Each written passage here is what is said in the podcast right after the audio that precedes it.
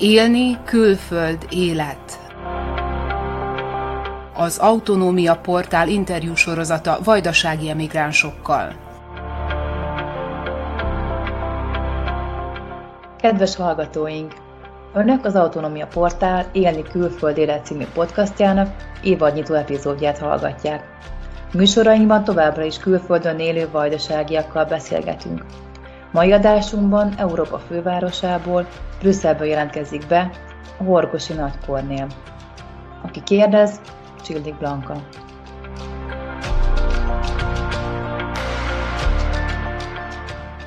Nagy Kornél egy igazi self-made man.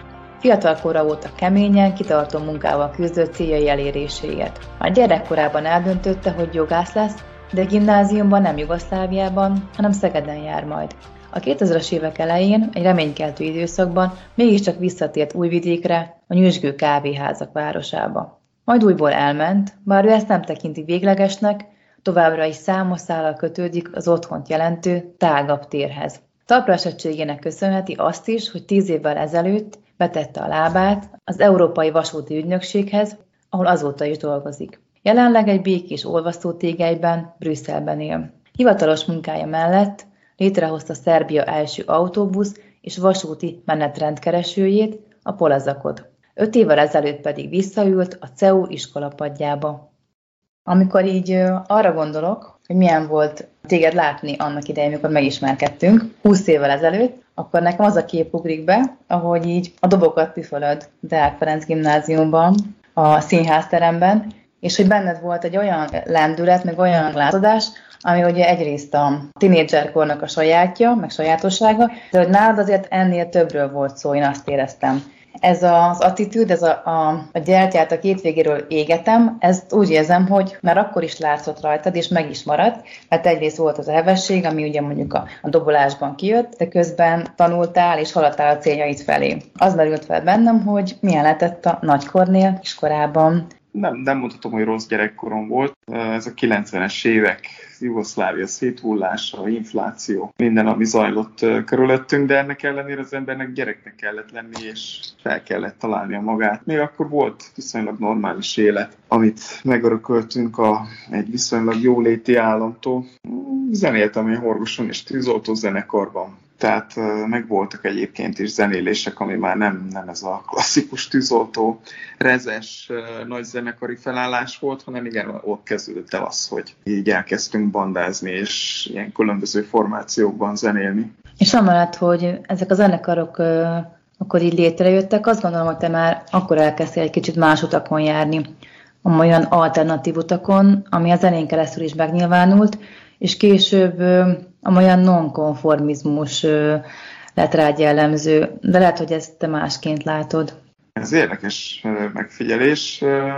Nem jutottam erre a következtetésre, hogy nonkonformista voltam. Határozott elképzelésem volt a világról. Én már általános iskolásként tudtam, hogy én jogot fogok hallgatni, tehát ezért is mentem humán irányú gimnáziumba. Már akkor úgy éreztem, hogy valamilyen szinten szeretnék nagyobb dolgokat megvalósítani. Szerintem így mindenkinek, minden fiatalnak akkor azért úgy gondoljuk, hogy sok mindent megtettünk, és, és az élet előttünk az, az, az csak arra van, hogy benne megvalósítsuk magunkat. Én ott fiatalon ehhez igenis tartottam magam, még azokhoz az ötleteimhez is, ami lehet, hogy talán no, ettől lettem nonkonformistat, hogy emiatt, mert ezt az emberek nem mindig tudtak azonosulni vele, vagy lehet, hogy egyesek számára ez nevetséges volt, nem tudom. Tehát voltak mindig emberek körülöttem, volt nagyobb társaság, de én soha nem voltam a társaság központja, én nem voltam egy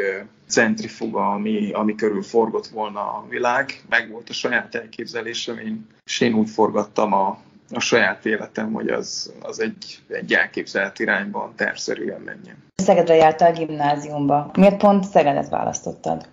Hát ennek egyrészt van az az oka, hogy egyszerűen Én úgy éreztem Szerbiában nem tudnék olyan szabad lenni egy horgosi szerb tudással, hogy én ott szabadon, szabadon élhetnék. Én éreztem, hogy annak korlátai lennének, hogy én egy szerbiai oktatásügyi rendszerben kisebbségi nyelven tanulnék, legyen a Szabadka, Újvidék vagy, vagy Zenta. És én ezt, én már akkor nyolcadikos könyvén tudtam, hogy ezt az érzést én nem akarom. Úgy gondoltam, még mindig könnyebb levetni egy vajdasági akcentus Szegedem, és beilleszkedni egy számunkra mégiscsak valamilyen szinten új magyar világba. Milyen volt megérkezni oda? Persze új volt, meg nagyon honvágyam volt, tehát én az, az, az, az voltam, a, az a diák voltam, aki szerintem a harmadik osztályig a gimnáziumban én minden hétvégén jártam haza, és nem, nem arról szól, hogy az ember hátat fordított a, a szülőföldnek, csak más, más keretek kellett az akkori fejlődéshez. Mik voltak azok a viselkedési formák, amik, amik neked feltűntek, hogy más, mint mondjuk otthon vajdaságban, esetleg zavartak, mi volt, ami tetszett? A magyar viselkedés, vagy a magyar kultúra az valamilyen szinten kifinomultabb, mint az, ami nálunk van. Igen, voltak dolgok, ami számomra furcsának tűnt. Az emberek kedvesebben szólnak egymáshoz első, elsőre, ez nem feltétlenül jelenti azt, hogy mindenki kedves és jó gondol a másikról, de én abban a korban gimnazistaként, 15 évesen, ahogy elkezdtem a gimnáziumba járni, hálás vagyok annak, hogy mégis olyan emberek voltak körülöttem, akik esélyt adtak arra, hogy bizonyítsak, és lehetőséget arra, hogy, hogy ott fejlődjek. Egy nagyon jó társaságba kerültem, ahol egyértelműen Magyarországon, Szegeden voltunk, ott több volt a magyar körülöttem, mint a mondjuk úgy vajdasági, vagy az akkori jugoszláv diáksereg, de azok is voltak. Tehát én nagyon jó, nagyon jó jó viszonyom volt a jugoszláv diaszpórával is, ugyanúgy, mint, a, mint az ottani új magyar barátokkal, osztálytársakkal. Tanárokkal. Tanárokkal mindenképp. Az nagyon is meghatározó. Tehát ott volt egy Eszter nevezetű osztályfőnököm, aki, akinek nagyon sokat köszönhetek. Mégis úgy döntöttél később, hogy visszatérsz Szerbiába, Vajdaságba, és Újvidéken jársz egyetemre, szerb nyelven tanulsz. Jó, jó iskola volt ez a szegedi, szegedi élet. Ott felismertem annak a hiányát, hogy a szerb nyelvtudásom annak ellenére, hogy Jugoszláviából származom, az az nem, nem elfogadható szinten van, és én már ott a, annak köszönhetően, hogy osztályfőnököm lehetővé tette, hogy szerbül tudok érettségizni, az adott egy olyan motivációt, hogy helyre tettem a szernyelvet. Igazából egy olyan barriert hárítottam el, ami azelőtt is korlátozott abban, hogy Szerbiában gondolkozzak, Viszont azt tudni kell, hogy 2000-ben ott egy nagyon komoly változás történt az országban, és én azon kevés ember közé tartoztam abban az időben, aki hitt abban, hogy, hogy Szerbia egy nagyon nagy lehetőség, vagy akkor még Jugoszlávia nagyon nagy lehetőség előtt áll, és, és nem feltétlenül a, a, a nyájat kell követni. Milyenek voltak azok az évek Újvidéken? Érdekes. Tehát az, az is egy iskola volt nekem. Hiszem azt, hogy nagyon jót tett az, hogy én oda Szegedről érkeztem. Pont az, amit meséltem, hogy miért nem akartam gimnáziumba menni Szerbiában, pont emiatt a kisebbségi korlátozások miatt. Én hiszem azt, hogy Újvidéken én már úgy érkeztem oda, hogy pont ezeket a traumákat sikerült szépen lekezelni, a nyelvet helyre rakni, és én világpolgárként érkeztem Újvidékre, és én Újvidéken már nem kimondottan kerestem az úgymond vajdasági magyar magyar társaságot. Nem az, hogy kihúztam magam alóla, de, de igyekeztem esélyt adni annak, hogy valóban integrálódjak. Mégiscsak jogot hallgattam, szervő volt minden, tehát ott nekem fontos volt az, hogy, valamilyen szinten ahhoz a világhoz is tartozom. De rendszeresen jártam az újvidéki színházba, tehát a magyar kultúráról persze az ember soha, soha nem mond el. Azt azért vegyük figyelembe, lehet, hogy ma már nem sokan emlékeznek rá, de ott a 2000-es évek elején volt egy nagyon pozitív vibe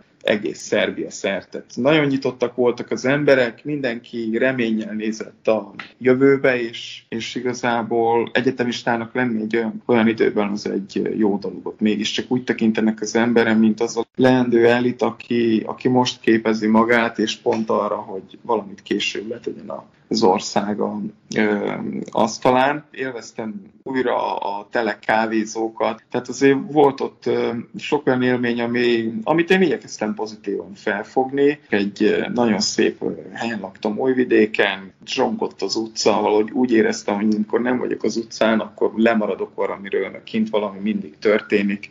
Ha így maradt volna ez az ív, ez a lendület kitartott volna, akkor lehet, hogy, hogy nem is vándorolsz ki, nem is emigrálsz nem, már nem értek teljesen egyet. Igen, történt egy szomorú dolog, mégiscsak Szerbiában lelőttek egy miniszterelnököt, akinek köszönhettük mindezt a pozitív hangulatot, és igen, utána változott az ország. Én azt mondom, hogy egy, most már egy idő után az embernek, meg embereknek meg kell tanulni azt mondani, hogy nem, nem lehet hibáztatni itt a politikai rendszert, meg bármit a mi saját sorsunkét és a saját életünkért. Egyetem mellett én vállalkoztam, és ez egy próbálkozás volt, ami nem, nem jártam vele siker sikerrel, de az egy ugyanúgy a tanulmányai mellett egy komoly iskola volt. Én valójában azért mentem el, mert akkor megismertem a leendő feleségem, aki történetesen nem Szerbiában lakott.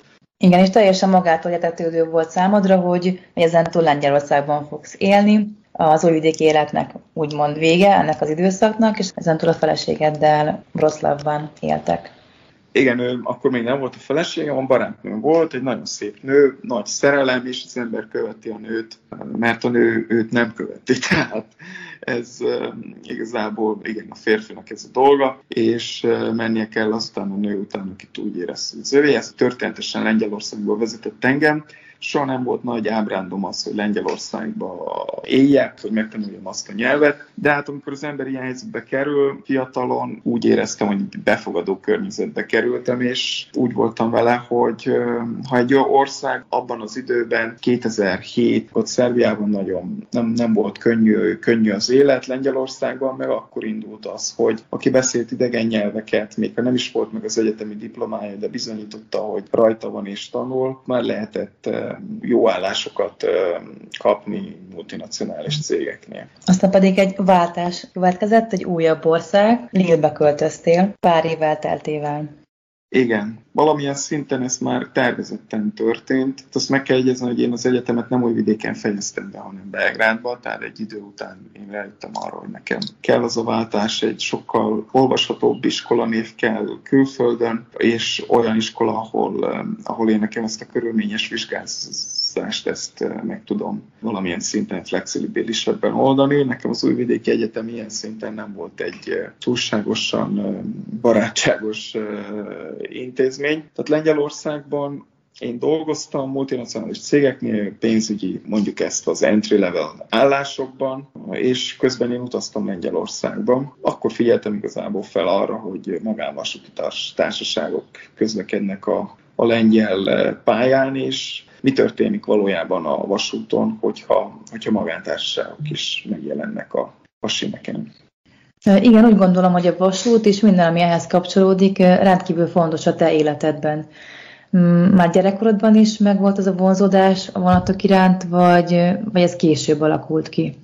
A gyerekkor az, az nem lehetett több, mint minden, minden más gyereknél. Megnézem most a saját fiam, ő is szereti, hogyha a vonatokkal játszik, szereti nézni, de ezek még mind olyan dolgok, ami nagyon sok más gyereknél is hasonló szimptomákat fel lehet eh, fedezni. Nekem a vasút az eh, úgy foglalkoztatott már az egyetemi éveim alatt, mint egy eh, társadalomfejlesztési potenciál. Én nem, nem szeretném túlságosan romantizálni ezt a vasút témát. Nem a gőzmozdonynak a füstje csapott meg, hanem inkább az, hogy én is olyan faluból származok, ahol az ablakomból láttam akkor egy folyamatosan pusztuló vasútvonalat, és én mindig elképzeltem, hogy mennyivel más másként tudna kinézni az a környezet, hogyha az a vasútvonalot nem pusztulna, hanem valós forgalom lenne rajta, és, és igazából ez az, amit, ez az, ami, az, amiből kiindultam. Az, hogy Lengyelországban megláttam azt, hogy végre magántőke is be tud lépni ebbe a, ebbe a világba,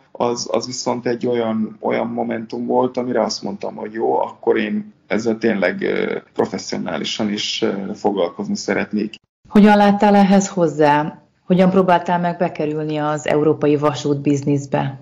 Hát szerbiai jogászként belépni az európai vasút bizniszbe az nem, nem volt akkor egy könnyű felállás, ez még abban az időben a vasúton, még a nyugat-európai világban is elsősorban a mérnököket szerették. Én amit meg tudtam tenni, én már olvastam ebben a témában, figyeltem azt, hogy milyen cégek milyen stratégiai lépéseket hoznak meg, ott már nyílt meg a piac a nemzetközi árufuvarozásra, és igazából akkor történtek az első nagyobb külföldi megjelenések, amikor vasútársaságok elkezdtek terjeszkedni, és én ezt figyelve próbáltam elképzelni, hogy milyen profilt kell nekem létrehozni ahhoz, hogy én ezeknek a társaságoknak esetleg érdekes tudjak lenni jogászként is. Információt kaptam arról, hogy Berlinben két évente van egy világszintű nagy vasutas jamboree, ez egy nagyon-nagyon komoly kiállítás, tehát igyekeztem felvenni az akkor meglévő legjobb öltönyöm, és szorosra húzni azt a nyakkendőt. Kiszemeltem azokat a cégeket, akikkel úgy gondoltam, hogy én tudok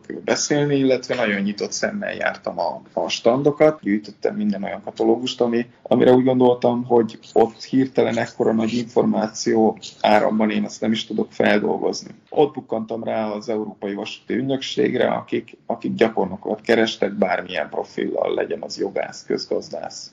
És ennek már ides tovább tíz éve, hogy te az Európai Vasúti Ügynökségnél dolgozol. Igen, gyakornokként igen, elkezdtem az ügynökségnél dolgozni, és később megpályázhattam egy állásajánlatot, és, és utána maradtam az ügynökséggel. Az az álmom, hogy én a magánszektorból bizniszt fejlesztve leszek része a vasútnak, az az ilyen szempontból az nem valósult meg. Hát én bekerültem a, a vasút politika alkotásnak a végrehajtás mezejébe. Az volt a feladatom, illetve még részben ma, ma is az, hogy az uniós törvényhozást, ami a vasútra vonatkozik, azt az ügynökségen keresztül azt implementáljuk minden, minden uniós tagállamban. És a hivatalos munkád mellett ugye folyamatosan vállalkozol, dolgozol saját projekteken is. Korábban is előfordult, hogy olyan projektet hoztál létre, amely kötődik Szerbiához. Úgy gondolom, hogy most is van ilyen, jól gondolom?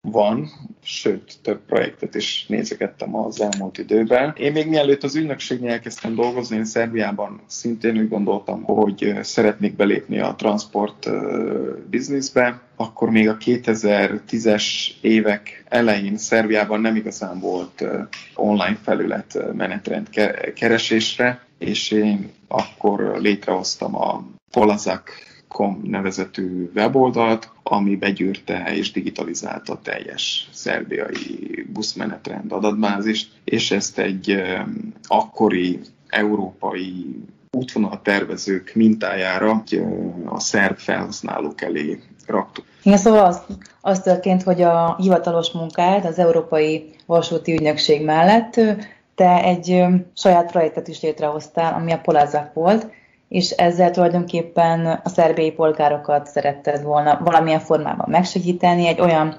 olyan projektet létrehozni, ami nem volt, viszont rendkívül hasznos. Igen, ez így van. Hogyha így folytatjuk, akkor úgy tűnik, mintha én egy nagy, jótékony alapítványi ember lennék. Egyértelmű, hogy nekem ezzel um, üzleti szándékom is volt, de ami, ami igaz, és ami fontos megjegyezni, hogy igen, ezt úgy szerettem volna elérni, hogy közben valóban a környezet számára egy hasznos dolgot hozunk uh, létre. Persze világos, hogy itt anyagi érdekek is voltak a háttérben, de ettől függetlenül tudom rólad, hogy bár elmentél, azért kötődsz a szülőföldedhez, és gondolkodtál ezen többször is, hogy hogyan tudnád a közösséget segíteni különböző módokon. Igen, nem tekintem azt, hogy elmentem. Tehát ez az elmenés, ez egy nagyon, nagyon befejezett ige alak, nem tudom, hogy nyelvtanilag ezt helyesen mondom-e. Én ezt sokkal fluidabban értelmezem. Most igen, Covid-ban vagyunk, nagyon kevés repülő van az égen, de azelőtt, hogyha visszanézem az életem, Szerbiában is ugyanúgy megfordultam, mint ahogy több más országban. Én nagyon szívesen megyek most is vissza Horgosra, és nagyon jól érzem magam anyám házának az udvarán. Hogyha az igen úgy elmenésnek számítódik az, hogyha az ember külföldön rendelkezik munkahelyjel, de ma már otthonról is lehet dolgozni, ezáltal, hogy nekem van vállalkozásom Szerbiában, én naponta kapok információkat azzal kapcsolatban is, de Belgrád ugyanúgy ott van számomra, mint, mint Budapest, és bármelyik olyan város, ami Brüsszelből pár óra alatt elérhető. És ha kimondom azt a szót, hogy otthon, akkor melyik város, melyik hely jut eszedbe? Hát nálam ez az otthon szó, ez, ez nem biztos, hogy helyhez kötődik. Igazából ez az otthon, ez ilyen összetettebb, vagy szétszórtabb dolog. Tehát mindenhol van valami otthon elem. Brüsszelben van az a lakás, amiben a jelenlegi életem van, ahol alkotni tudok, ahol kreatív vagyok, ahol szívesen fogadok embereket, akik erre járnak, mert ez az az otthonom, ami, amit én rendeztem be, ami, ami engem tükröz a mai, mai viszonyok között. De én ugyanúgy otthon vagyok Horgoson a anyám udvarán is, ahol felnőttem, és, és én ott is nagyon szívesen küldök a, a fa alá. De ugyanígy Budapesten is, ha bár kimondottan hosszú kötődésem nem volt a városhoz, valahogy így gyerekkoromtól egy, egy olyan város, amit szeretek, amiben, amiben jól érzem magam, ahol szintén ismerek embereket. Tehát így, ha így nézem, akkor van otthon feeling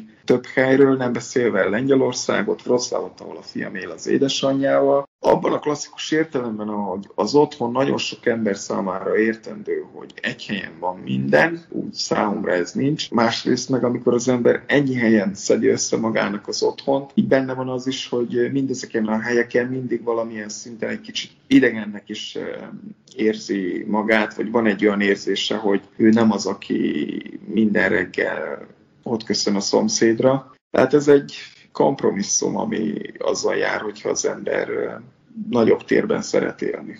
Hogyan formált téged ez, hogy ilyen sok helyen éltél, és nem is említettük még, hogy jártál New Yorkban, Tokióban, világ számos pontján, tanulmányutakon vettél részt. Ezek mind milyen hatással voltak rád, és milyen módon formálták a személyiségedet?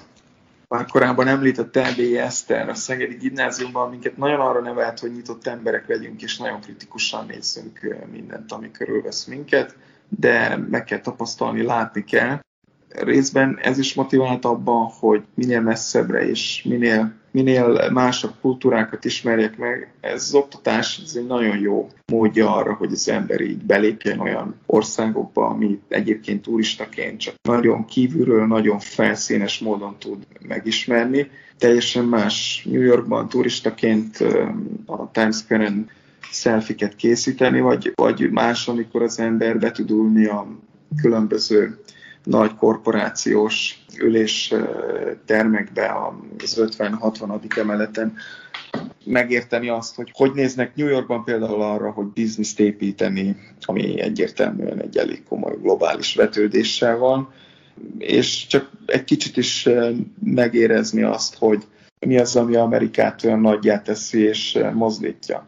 De ugyanúgy nagyon érdekes volt Tokióban látni azt, hogy mi volt az, ami a japánokat a második világháború után egy olyan csodára ösztökélte, és egy olyan társadalom létrehozására, ami nagyon pacifista, egy nagyon, egy nagyon erős munkamorállal, szintén egy nagyon fejlett társadalmat hozott létre, és Tokióban az nagy élmény volt, hogy reggel hallgatom az előadásokat, kiváló japán gazdasági professzoroktól, és délután megjárom a várost saját magam, és egyszerűen látom azt, ami, és gondolkodok azon, amit azon a napon reggel tanultam. Ez a látni és tanulni, ez egy nagyon-nagyon jó kombináció. Amit hiszem, hiszem azt, hogy már a mai fiatal generáció szinte észrevétlenül teszi, és sokkal ügyesebben csinálják. Ez a lifelong learning, amiről beszélsz tulajdonképpen, ez elég komolyan áthatja a te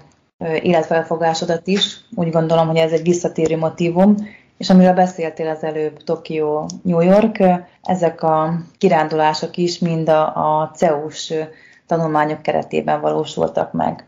Igen, egy több évnyi úgymond bürokratikus munka után az embernek eljön egy olyan érzés, amikor azt mondja, hogy egy kicsit ebből ki szeretne szállni, és visszamenne egy kicsit az iskolapadba. Én mindig úgy éreztem az ügynökségnél, hogy nekem a vállalkozó énem ott saját magam elnyomtam, és bevállaltam azt, hogy közféra felől közelítem meg ezt a bizniszt, ami, ami valójában engem mégiscsak a, a magánszféra felől érdekelt. Ezért döntöttem úgy, hogy elvégzek egy MBA-t, Én ott megpályáztam egy ösztöndíjat, és azt megkaptam. És én azt az egy évet az Budapesten töltöttem, komoly nyitás volt, és annak különösen örültem, hogy Franciaországból Budapestre tudok így visszajutni. Most pedig már egy ideje Brüsszelben élsz, viszonylag új élménye számodra.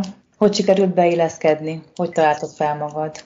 Brüsszelben élek, de ez tényleg azt jelenti, hogy itt élek úgy, hogy itt van egy bázisom. Túl nagy beilleszkedés, integráció nincs. Én nem vagyok egy nagy integrációs típus, beszélgetés elején is mondtam, nem én vagyok a társaság központja. Én embereket ismerek, és bizonyos emberekkel, akivel közelebb kerülök, ez mindig nem egy nagy szám, azokkal találkozom. Brüsszel az mégiscsak Európának a fővárosa, itt mindenki megfordul. Úgy élem Brüsszelt, hogy az, aki itt megfordul a városban, és számomra fontos a további terveinkben, én azokkal az emberekkel itt találkozni tudok.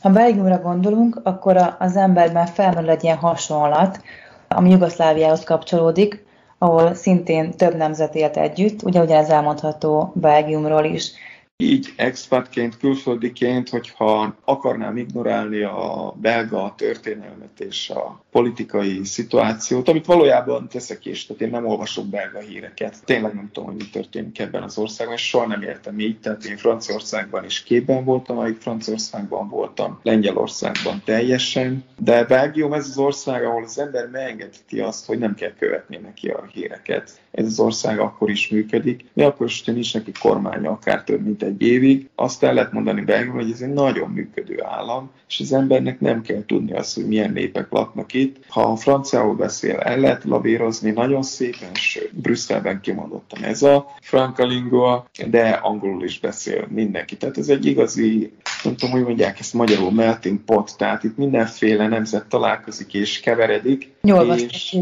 igen. Így van, egy ilyen tégely. Itt, aki dolgozni akar, az az tud magának egy normális körülményt biztosítani. Persze, ez egy szövetségi állam, ugyanúgy, mint Jugoszlávia, tehát annak ellenére, hogy nem szocialista, még így is hiszem azt, hogy az emberek sokkal jobban élnek, mint a kelet-európai térségben, és itt biztos, hogy az emberek nem lennének hajlandóak fegyvert fogni és egymásra lőni. Azt jelenti Brüsszelben élni, hogy te így bármilyen más nemzetiséggel találkozol, aki valamilyen céllal van, van ebben a városban. És én igazából azokkal ülök egy asztalhoz, akik szintén ilyen céllal, különböző érdekkel vannak itt a városban. Nincs sok barátom, de az a pár barátom megvan Belgrádtól, Budapesten, Varsónál, akár még itt Brüsszelben is, vagy Franciaországban is, és én nagyon szívesen találkozok velük, és nagyon ritkán, igen, találkozunk is, de tudom azt, hogy ha Budapesten élek, Belgrádban, vagy akár Horgoson vagyok, ott se arról szól, hogy naponta találkozik az ember az ottani kedves ismerőseivel, hanem még annak ellenére, hogy pár utca választ el minket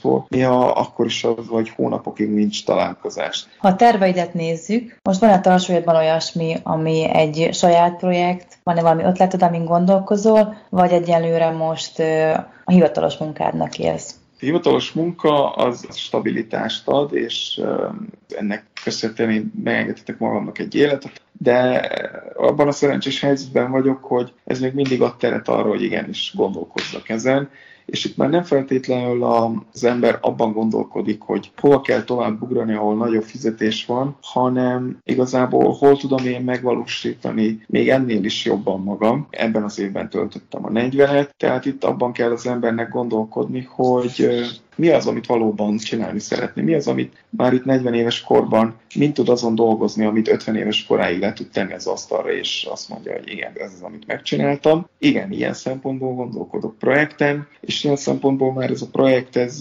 már nincsenek határok, ebben benne lehet Szerbia, benne lehet Magyarország, benne lehet a környék országai, Lengyelország. Én innen Brüsszelből is dobogó szívvel figyelem azt, amikor képet kapok arról, hogy hogy épül a vasút most Horgosnál, és mindezeket a tényeket én is figyelembe veszem, ezekkel a gondolataimban operálok, és hazudnék, hogyha azt mondanám, hogy nem foglalkoztat az a téma, hogy ezt a tudást, ezt a kapcsolatrendszert, amit itt kiépítettem, hogy tudnám úgy, úgy alkalmazni, hogy az a, akár az én környezetem számára is valamiféle előnyt hozzon ki. Na, de egy ilyen visszatérő motivum az, hogy akárhol élsz, gyakran hazalátogatsz Vajdaságba, Budapestre. Érzel-e honvágyat, amikor nem vagy otthon? Nálam így honvágy, ami helyhez kötődik, ez, ez már régóta nem, nem, nem létezik. Tehát a hely az számomra nem határozza meg a vágyódást. Számomra a honvágy az inkább személyekhez kötődik már. Tehát van egy fiam Lengyelországban, egyértelmű, hogy vágyódom utána, és így van egy édesanyám Szerbiába, így igenis van az a vágy Szerbia felé. Én ezt így, így fogalmaznám meg a, meg a honvágyat. Én ugyanúgy élvezem a reggeli kávét a Forgusi udvaron a fa alatt, amikor anyám főzi meg a török kávét, én ugyanúgy élvezem azt az eszpresszót, amit magamnak csinálok, meg és itt iszom meg a brüsszeli teraszon. Kornél, nagyon szépen köszönöm a beszélgetést, további sok sikert, ötleteket is, és azok megvalósítását természetesen. Köszönöm szépen, Blanka, és köszönöm szépen a lehetőséget, hogy itt veled beszélhettem. Kedves hallgatóink! Önök az Autonómia Portál Élni Külföld Élet című podcastjának évadnyitó epizódját hallották. A műsort megtalálják az ismertebb podcast csatornákon, az Autonómia Portálon pedig a beszélgetés szöveges összefoglalóját is elolvashatják. Köszönöm a figyelmüket, a viszont hallásra!